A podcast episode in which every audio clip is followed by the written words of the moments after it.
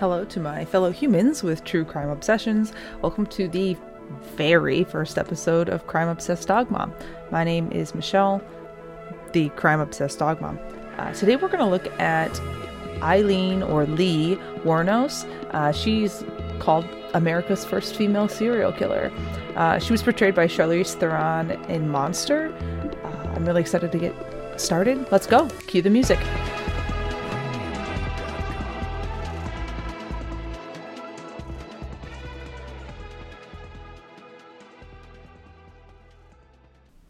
Cannot even begin to tell you all how excited I am to really start all of this with this podcast and I can't I can't believe it's happening and I can't see, believe I I don't know I'm just so excited to see what it becomes. I've really always wanted to start a, a podcast and right now it just feels right. A couple weeks ago I had this thought and I was like, okay, maybe I'm just being impulsive, which happens and I was like, I'm gonna give myself two weeks. And if I'm really seriously so committed to this, I'm gonna I'm gonna go for it. About a week ago, it'd been two weeks, and I was like, I'm gonna do this. This is gonna be great. What am I gonna call it? Wait, how am I gonna actually do this? Can I do this? And I just kind of really put my brain to it, and I ordered a mic and a headset, and then realized that my MacBook is 10 years old and couldn't even do the most up to date software. So I was like, oh crap. And my husband is amazing and he bought me a new laptop so I could do this. So I'm really, really committed to this at this point. Um, I really love true crime for as long as I can remember, even before I really even knew it was called true crime. Uh, I've always loved watching documentaries about prison, gangs, serial killers, all of that. Uh, I think it's just like so outside of what I've experienced in my life.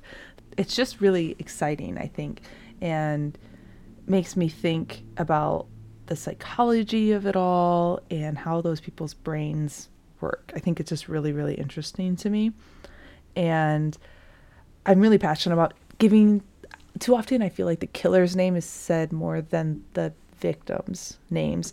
And there's some cases that people just have been given the worst worst cards in life and i think that's really really a big thing in this case that we're going to talk about today. Horrible horrible cards in life. Not that what she did was not horrible and wrong and but just i think that those things just kind of all add up eventually. Um, also just i want to bring awareness to those cases that are really underrepresented and underreported because those people deserve to have closure, especially if they're they're cold cases. So as far as the dog mom piece, uh, I have a nine-year-old pup named Rory.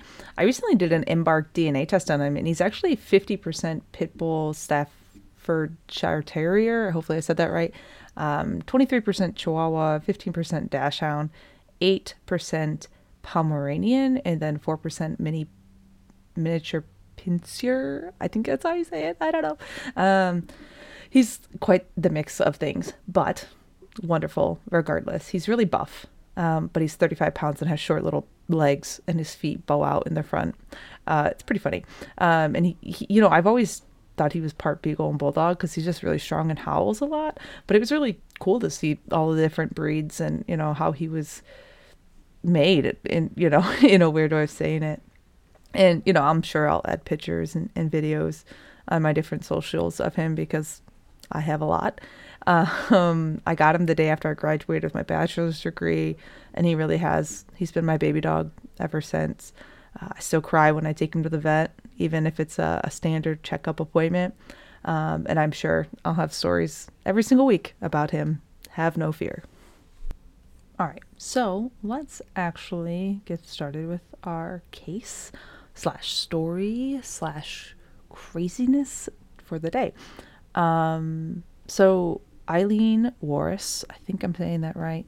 Um, I'm going to call her Lee pretty much throughout the entire uh, episode. I've really been always aware of the case, right? And and I've never really gotten into the details details until I, I really did, started doing my research for today. I remember watching the movie a while back, the one with Charlize Theron. Uh, I think it was like 2003, um, but I made sure to rewatch it. Um, and man, was it incredible! The acting was really great. The the the way that they did um, uh, makeup They, I mean, they really made her look just like her. Um, so Aileen or Lee, she grew up in Rochester, Michigan, which is crazy because I'm also from Michigan. Uh, she had it real rough as a kid. Uh, her mom was only 16 when they had her um, in 1956. Uh, she never met her real father. Uh, he was in jail and ended up uh, committing suicide. Uh, he had been convicted of sexually assaulting a seven year old. Um, and then in 1969, he ended up committing suicide. Um, when she was just four, her mom abandoned her, her and her, her and her sibling, and left them with her parents, um, which unfortunately were both alcoholics. so her grandparents actually ended up adopting her, um, and she, they actually kind of thought that they were their actual parents, and they ended up finding out when I think she was like 11, um, which is that's first trauma, right? Uh, second trauma, right? She got abandoned. Her dad killed himself. Lots of stuff. Kind of crazy. But now at 11, she started doing sexual favors at school for cigarettes, drugs, food, money, etc. And then at home, she was also engaging in sexual favors activities with her brother and then also being sexually assaulted by her grandfather. And then that abuse was known by her grandmother but ignored. Um, she ended up getting pregnant at 14 after being sexually assaulted by a friend of her grandfather. Uh, she had the baby when she was 15 and gave it up for adoption. Uh, not long after giving that birth to her baby and the adoption being done, uh, her grandmother or her mom, as she thought, you know, for a long time, passed away from liver failure, which I'm sure was a result of not doing great things for her liver with all of the alcohol. He ended up dropping out of school, um, which then led to her grandfather uh, kicking her out of the house. This is when the sex work began. Um, that's how she supported herself. Um, I mean, talk about a rough upbringing, am I right? It's also thought that this abuse, lack of connection that she had with others, I have a lot of history um, back in my child psychology. I used to be a teacher, and the lack of connection with others, your family, adults, other kids, and everything is detrimental to your development. And from what I understand, she has a wicked temper, and I, and I witnessed that even in the different documentaries that I've watched. She has a very short fuse, so this lack of connection, the abuse, everything, the abandonment from her mother, that is actually thought to be linked to her later diagnosis of borderline personality disorder. So, from the mid 1970s to the mid 1980s, Lee has several runs ins with the law, including DUI, disorderly conduct, car theft, resisting arrest, obstruction of justice, and then even some various like gun charges oddly, she actually got married at some point to 69 year old. I saw some sources too that said he was 70, but a much older man than him or her. A, he was a yacht club president. His name was uh, Louis Gotts Fell. Um, and she met him while she was hitchhiking down to Florida. They married not too long after meeting, but things didn't really last very long. It was reported that Lee hit fell with his own cane, which then ultimately ended up in a restraining order. They ended the marriage, got it annulled, you know, after just nine weeks. And around the same time of the annulment, Lee's brother died of cancer, and she got $10,000 from his life insurance. That next month, Lee kind of went a little crazy. Uh, she got a fine for drunk driving, so she paid that off with that money that she had gotten and then she just went she kind of went crazy started buying a bunch of crazy stuff. You know a lot of luxury things that she probably never experienced in her life before um, one of which was like a brand new car um, and she actually ended up wrecking it not too long after getting it. In the late 70s the mental health all of it kind of caught up to to lee and she actually attempted suicide by shooting herself in the stomach after some bad breakup with a, a man. And that was actually not the first time she had attempted. She had actually attempted suicide six different times between ages 14 and 22. Lee continued to have run ins with the law and actually was in jail from mid 1982 to mid 1983 for armed robbery of a convenience store where she stole a total of $35 and two packs of cigarettes. In 1986, I feel like this is something time right to things got bad, right? Turned for the worst as if things weren't already going super, super bad.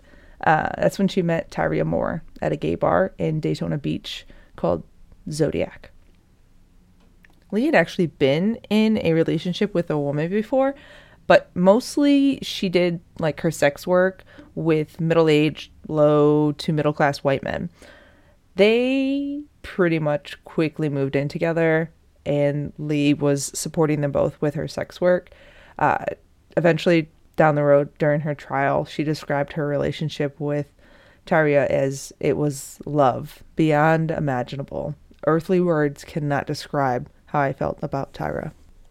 So they were together for a few years, and during this time, there was no killings or anything. You know, in the movie Monster, they kind of talked about they were trying to hustle, that they were trying to do better, get things better for themselves. I don't know if that was just for the movie, but there, I couldn't find a bunch of information about what happened during those years. So from late 1989 through late 1990s, that's when the bodies of seven middle aged men were discovered in central Florida. The assailant had robbed all of the victims before shooting to them to death and stealing their cars. So the first victim was a shop owner named Richard Mallory in 1989. He was 51, white man, picked up a prostitute. At that point, they didn't know that it was Lee, um, along 75 in Florida to engage in sex for pay. Lee claimed that Mallory beat, raped, and sodomized her after he drove her to an abandoned area for the sex work to happen.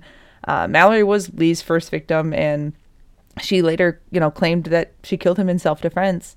It was also brought up during the trial that Mallory actually had been convicted attempted rape in Maryland. They kind of used that to try to strengthen Lee's case it didn't ultimately work, spoiler, but we'll get into that a little bit more. Uh, after the murder, uh, a, a, deputy sheriff found Mallory's abandoned car, and then in December, his body was found uh, several miles away in a wooded area. He had been set, shot several times, and two bullets to the left lung were found to be the cause of death. Lee's next victim was David Spears. His nude body was found in June of 1990 in Citrus County. He was a construction worker, 43 years old. He had been shot six times in the torso. A few days after Spears' body was discovered, uh, the body of Charles Carlston, I might have said that wrong, I apologize. He was 40 and he was discovered in Pasco County. He was a part time rodeo worker. He had been shot nine times in the chest and stomach. And in June of 1990, uh, Peter Sims left Central Florida and was heading to New Jersey. And his car ended up being found in Orange Springs on July 4th of 1990. His body was never found, um, but two witnesses did describe two women near his car in Orange Springs after they had been in an accident. This was kind of the beginning of the end for the whole situation. She has a few more victims, but a lot of the evidence in Peter's car and some of his personal items were found at pawn shops, and they were kind of the things that ended up getting her caught in the long run. Next victim was Troy Burress. A law enforcement officer found the body of Troy. He was 50 years old. He was a salesman in August of 1990 uh, less than a week after he had been reported missing. His body was fairly decomposed at the time that it was found, but a medical examiner was able to determine the cause of death was two gunshots to the torso. The next victim was a retired Air Force major, police chief, and Florida child abuse investigator. His name was Charles, he went by Dick Humphreys. Uh, he was found dead in Marion County in September of 1990 body was fully clothed, and he had suffered several gunshot wounds to the head and torso. Uh, and end up his car ended up being found in uh, later at in Suwannee County. The final victim was Walter Antonio. He his body was found partially disrobed in November of 1990. He was in a pretty remote part of Dixie County. He had been shot four times in the back in the head, and then his car ended up being found five days later in Brevard County.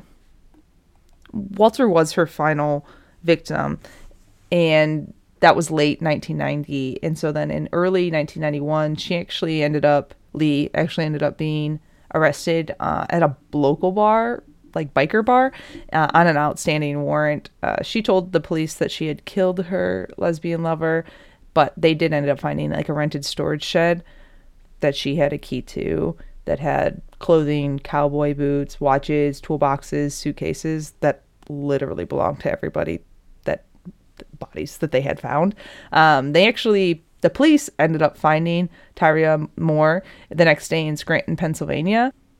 She agreed to elicit a confession from Lee in exchange for immunity from prosecution, which is like, I feel like the ultimate betrayal. And we'll get into a little bit more about they kind of ignored her involvement. Like she knew about, she was suspicious of what was happening, but they didn't do anything about it. And that's why she wasn't with her anymore. So she wanted immunity from the prosecution. So Moore returned with the police to Florida, where she was put up in a motel. And then the police kind of guided her. She made several phone calls to Lee, pleading for help in clearing her name. A few days later, Lee confessed to the murders. She claimed that the men had tried to rape her and she killed them all in self defense. That'll kind of come up later as well because there's a lot of kind of like conflicting stories. It kind of goes back between self and self defense and I did it because there were bad kind of situation. So we'll get into that a little bit more. So, about a year later in 1992, the trial began for the murder of Richard Charles Mallory, which was her first victim. Normally, previous convictions are not admissible in criminal trials. Uh, there's a, a, rule in Florida, it's called Florida's Williams Rule. But the prosecution was allowed to introduce evidence uh, related to her other crimes to kind of show that pattern of illegal activity. Her defense made as many efforts as possible during the trial to introduce evidence that Mallory had previously convicted of the attempted rape in Maryland that we had talked about, and he actually had served a maximum security correctional, like in a facility, providing remediation to sexual offenders, which I don't know how I feel about that. Um, and he was committed to for treatment observation resulting from a criminal charge of assault with intent to rape and received overall eight years of treatment, quote unquote, from the facility. It was observed that Mr. Mallory he had possessed, possessed sociopathic trends.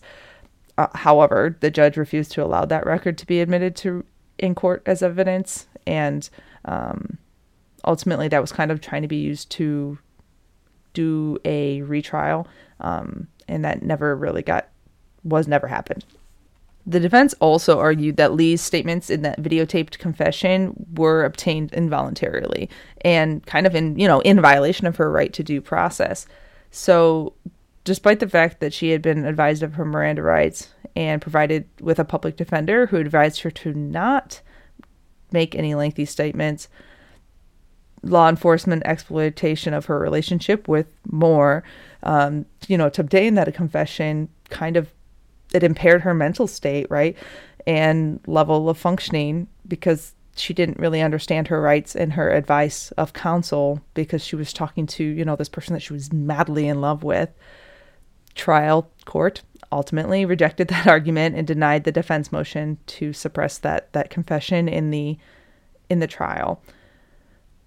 Unfortunately, the videotaped confession had already been leaked to the media, and that influenced the public's perception of Lee pretty badly. And Lee always, you know, claimed that it was self defense when it came to Mallory. You know, she had asked or she had offered to perform an act of prostitution, sex work with Mallory, drove off into a really isolated area. They drank, they smoked some marijuana, and they talked for a long time. And about 5 a.m., they started to have sex, and he didn't have enough money to pay for her. So she went to go get her clothes, and she was like, You don't have my money, I'm out, right? And he ended up like getting a cord around her neck, threatened to kill her, like and said like like the other sluts I've done, and tied her hands to the steering wheel. You know, she Lee said that she violently raped her, um, and you know took pleasure in her cries of pain. Eventually, he she got untied and was told to lay down. Uh, she thought he was going to kill her, so she really started struggling and you know he was saying you're dead bitch you're dead uh, at this point she found her purse removed her gun so they end, they were fighting for the gun lee got the best of him and she ended up shooting him. He kept coming after her despite all the warnings so she just kept shooting him even more. That was kind of her story when it came to him. Against her attorney's wishes lee testified in trial. She had the constitutional right not to testify, and the prosecution could not call her to the stand. Um, however, once the defendant testifies, any refusal to answer questions can be held against her by the court and jury.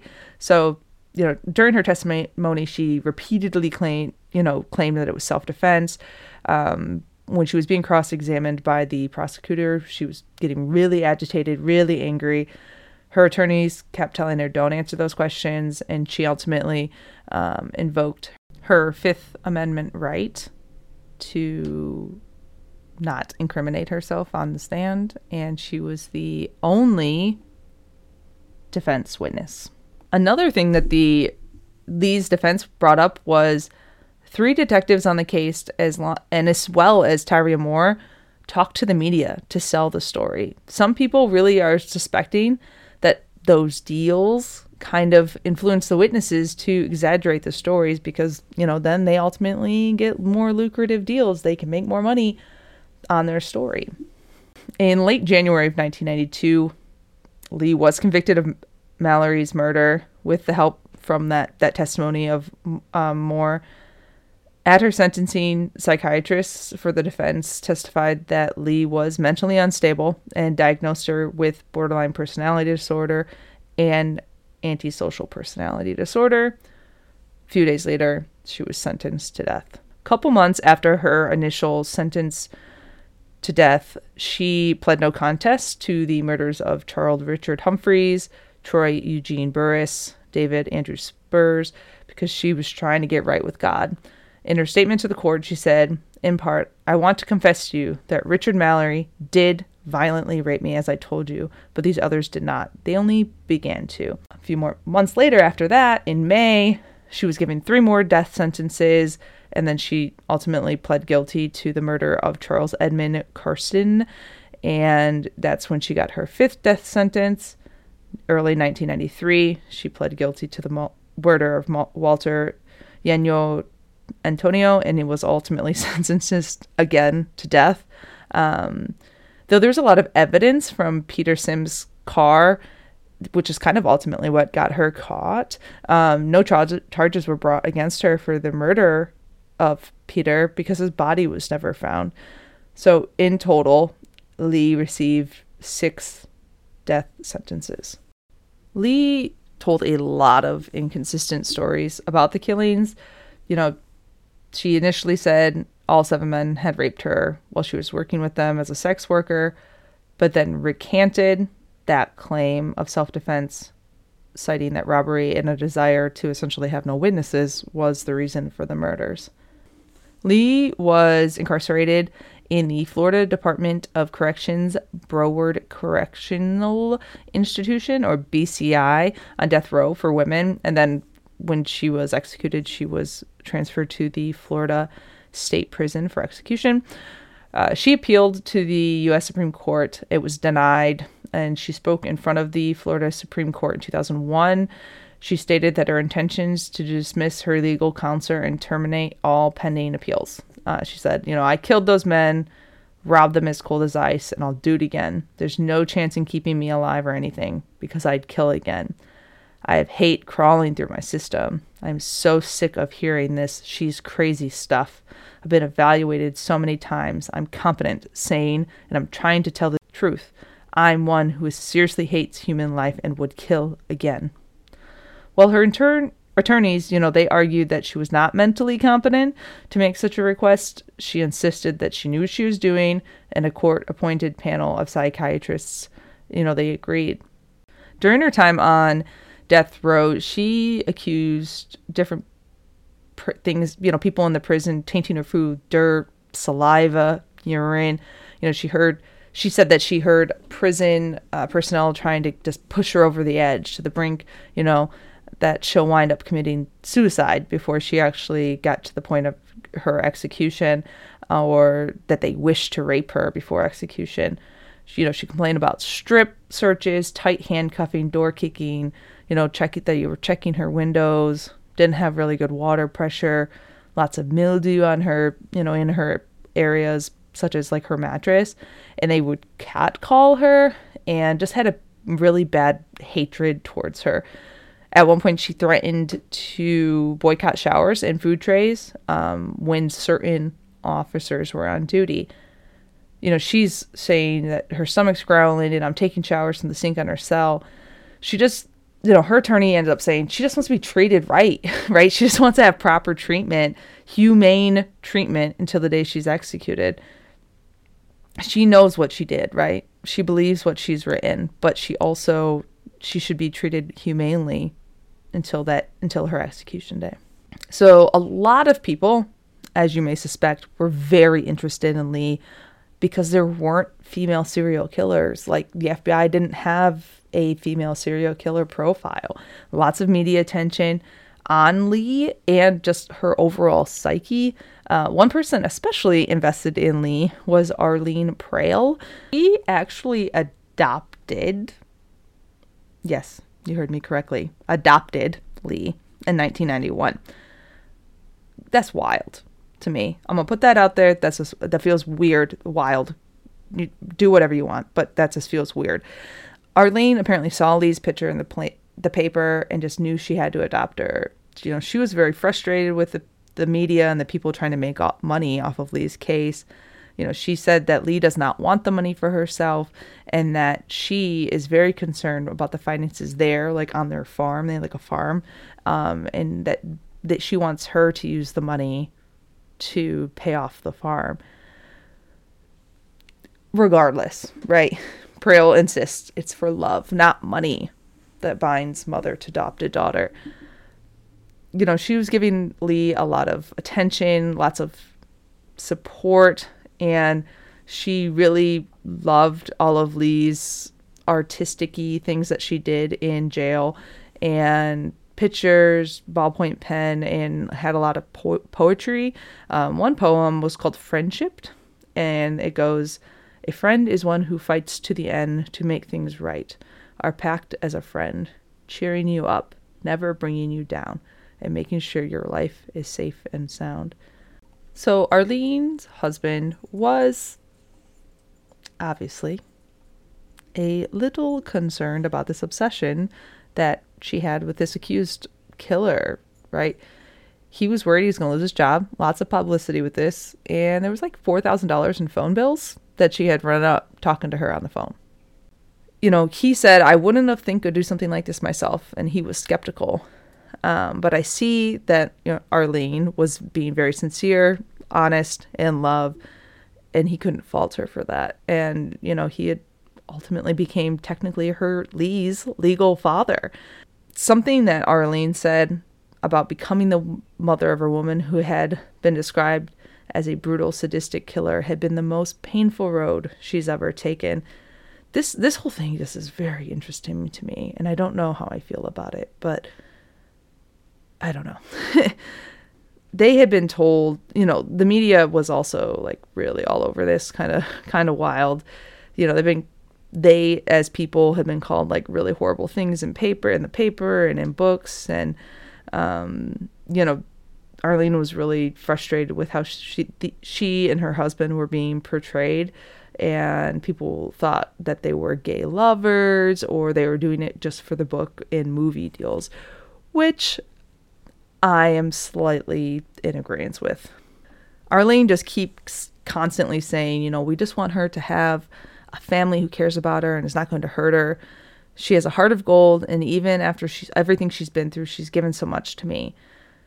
They talked about going to uh, Colorado after she gets out, which we know she never actually does. And Arlene really just wanted her there with her. So the adoption thing is kind of crazy to me. You know, I, I love that they supported her in that and that and they felt that need to do that, but it just it's wild to me and I don't really know or have any more other thoughts than that. Um, so in in the weeks before her execution, Lee gave a series of interviews to Nick Broomfield. Uh, I've watched a couple of them on YouTube, and it's very interesting. Like really, you can really see her psyche in it, and there there are parts of her that seem light, seem like just it just seems normal. I guess I don't really know how else to uh, ex- explain it you know, she just talked about being taken away to meet God and Jesus and the angels and whatever is beyond be, beyond the beyond. And there's lots of different interviews and one of the final interviews she she was just going on and on about how she had been tortured at BCI and then her head crushed by sonic pressure. Food poisoning and other abuse worsened and she said that every time she complained they were just trying to make her look insane and to make her, you know, drive her insane. And it's actually interesting. At the end of one of the interviews, maybe not this final one, but she thought the cameras were off and she was saying that everything was in self defense, really. But she couldn't stand being on death row. She had been there for like 10 years at that point and she just wanted to die. It's very interesting and if you have a chance i would totally suggest looking at it. I, I can't tell if she knew if the cameras were on or not. Maybe it appeared that she did but I, I don't know. It was very interesting to watch and listen to her. You couldn't see her face. It was like kind of a weird camera angle but she it just sounded like she was ready to die and that just makes me very sad not that what she did wasn't horrible and bad that's what she was sentenced to. But the fact that she was like, no, it was self defense and I just want to die. It's just hard to say, right? Because she was very inconsistent with her story. She said that it was self defense. Then she go, no, they all deserve to die. They raped me. I'm just going to kill them. You know, I wanted to rob them. So it's really difficult for me to understand exactly, you know, what to think or what to do. And, you know, and then maybe that's why she, everybody was so interested in her, the way she spoke, everything about her was very interesting. In that last interview with Nick Broomfield, she got really agitated and said, You sabotage my ass. Society and the cops and the system. A raped woman got executed and was used for books and movies and shit. And her final on camera words were, Thanks a lot, society, for railroading my ass. And the tapes of those are in those Blue, Nick Broomfield documentaries, and I'll make sure that those are in the source notes. Very, I mean, it's just it's hard because she's so inconsistent about what she says. If if it was or was not self defense, I don't know. That's something I'm I'm kind of hung up on a lot. On October 9th, 2002, Lee was executed by lethal injection at Florida State Prison. She had refused her last meal and just just had a and had a cup of coffee and her last statement was, I'd just like to say I'm sailing with the rock, and I'll be back like Independence Day with Jesus June 6th. Like the movie, big mothership and all, I'll be back. She was pronounced dead at 9:47 a.m. and she was the 10th woman to be executed in the United States since 1976 and was the second woman ever executed in Florida. After her death, her body was cremated and her ashes were scattered beneath a tree here in Michigan by her childhood friend Dawn Botkins. At her request, at Lee's request, uh, Natalie Merchant's song Carnival from her album Tiger Lily was played at her funeral. Apparently, Lee had spent many hours listening to that album while she was on death row. An interesting fact is that once Merchant had found out about that, she gave permission to Nick Broomfield, that was doing the documentary, to play that song at the end of his documentary. I thought that was really interesting and uh, and a weird like personal touch. Going on about the food poisoning and the abuse and how it just gotten worse and worse, worse every um, food poisoning and other abuse worsened. And she said that every time she complained, they were thank you. You just tuned into my first ever episode. I am super open to feedback, even though I'm super duper sensitive and I might cry but that's just who I am as a human. I want your feedback. Like I said, this is my first episode ever. I'm super new to this and I want to make sure I'm doing a good job. And if you ever hear or see or anything, just let me know. You can DM me or just reach out to me. I, I'll list my socials here in a minute. If you have any case or story suggestions, feel free to forward them to me. All my source materials for this are going to be in the, the show notes.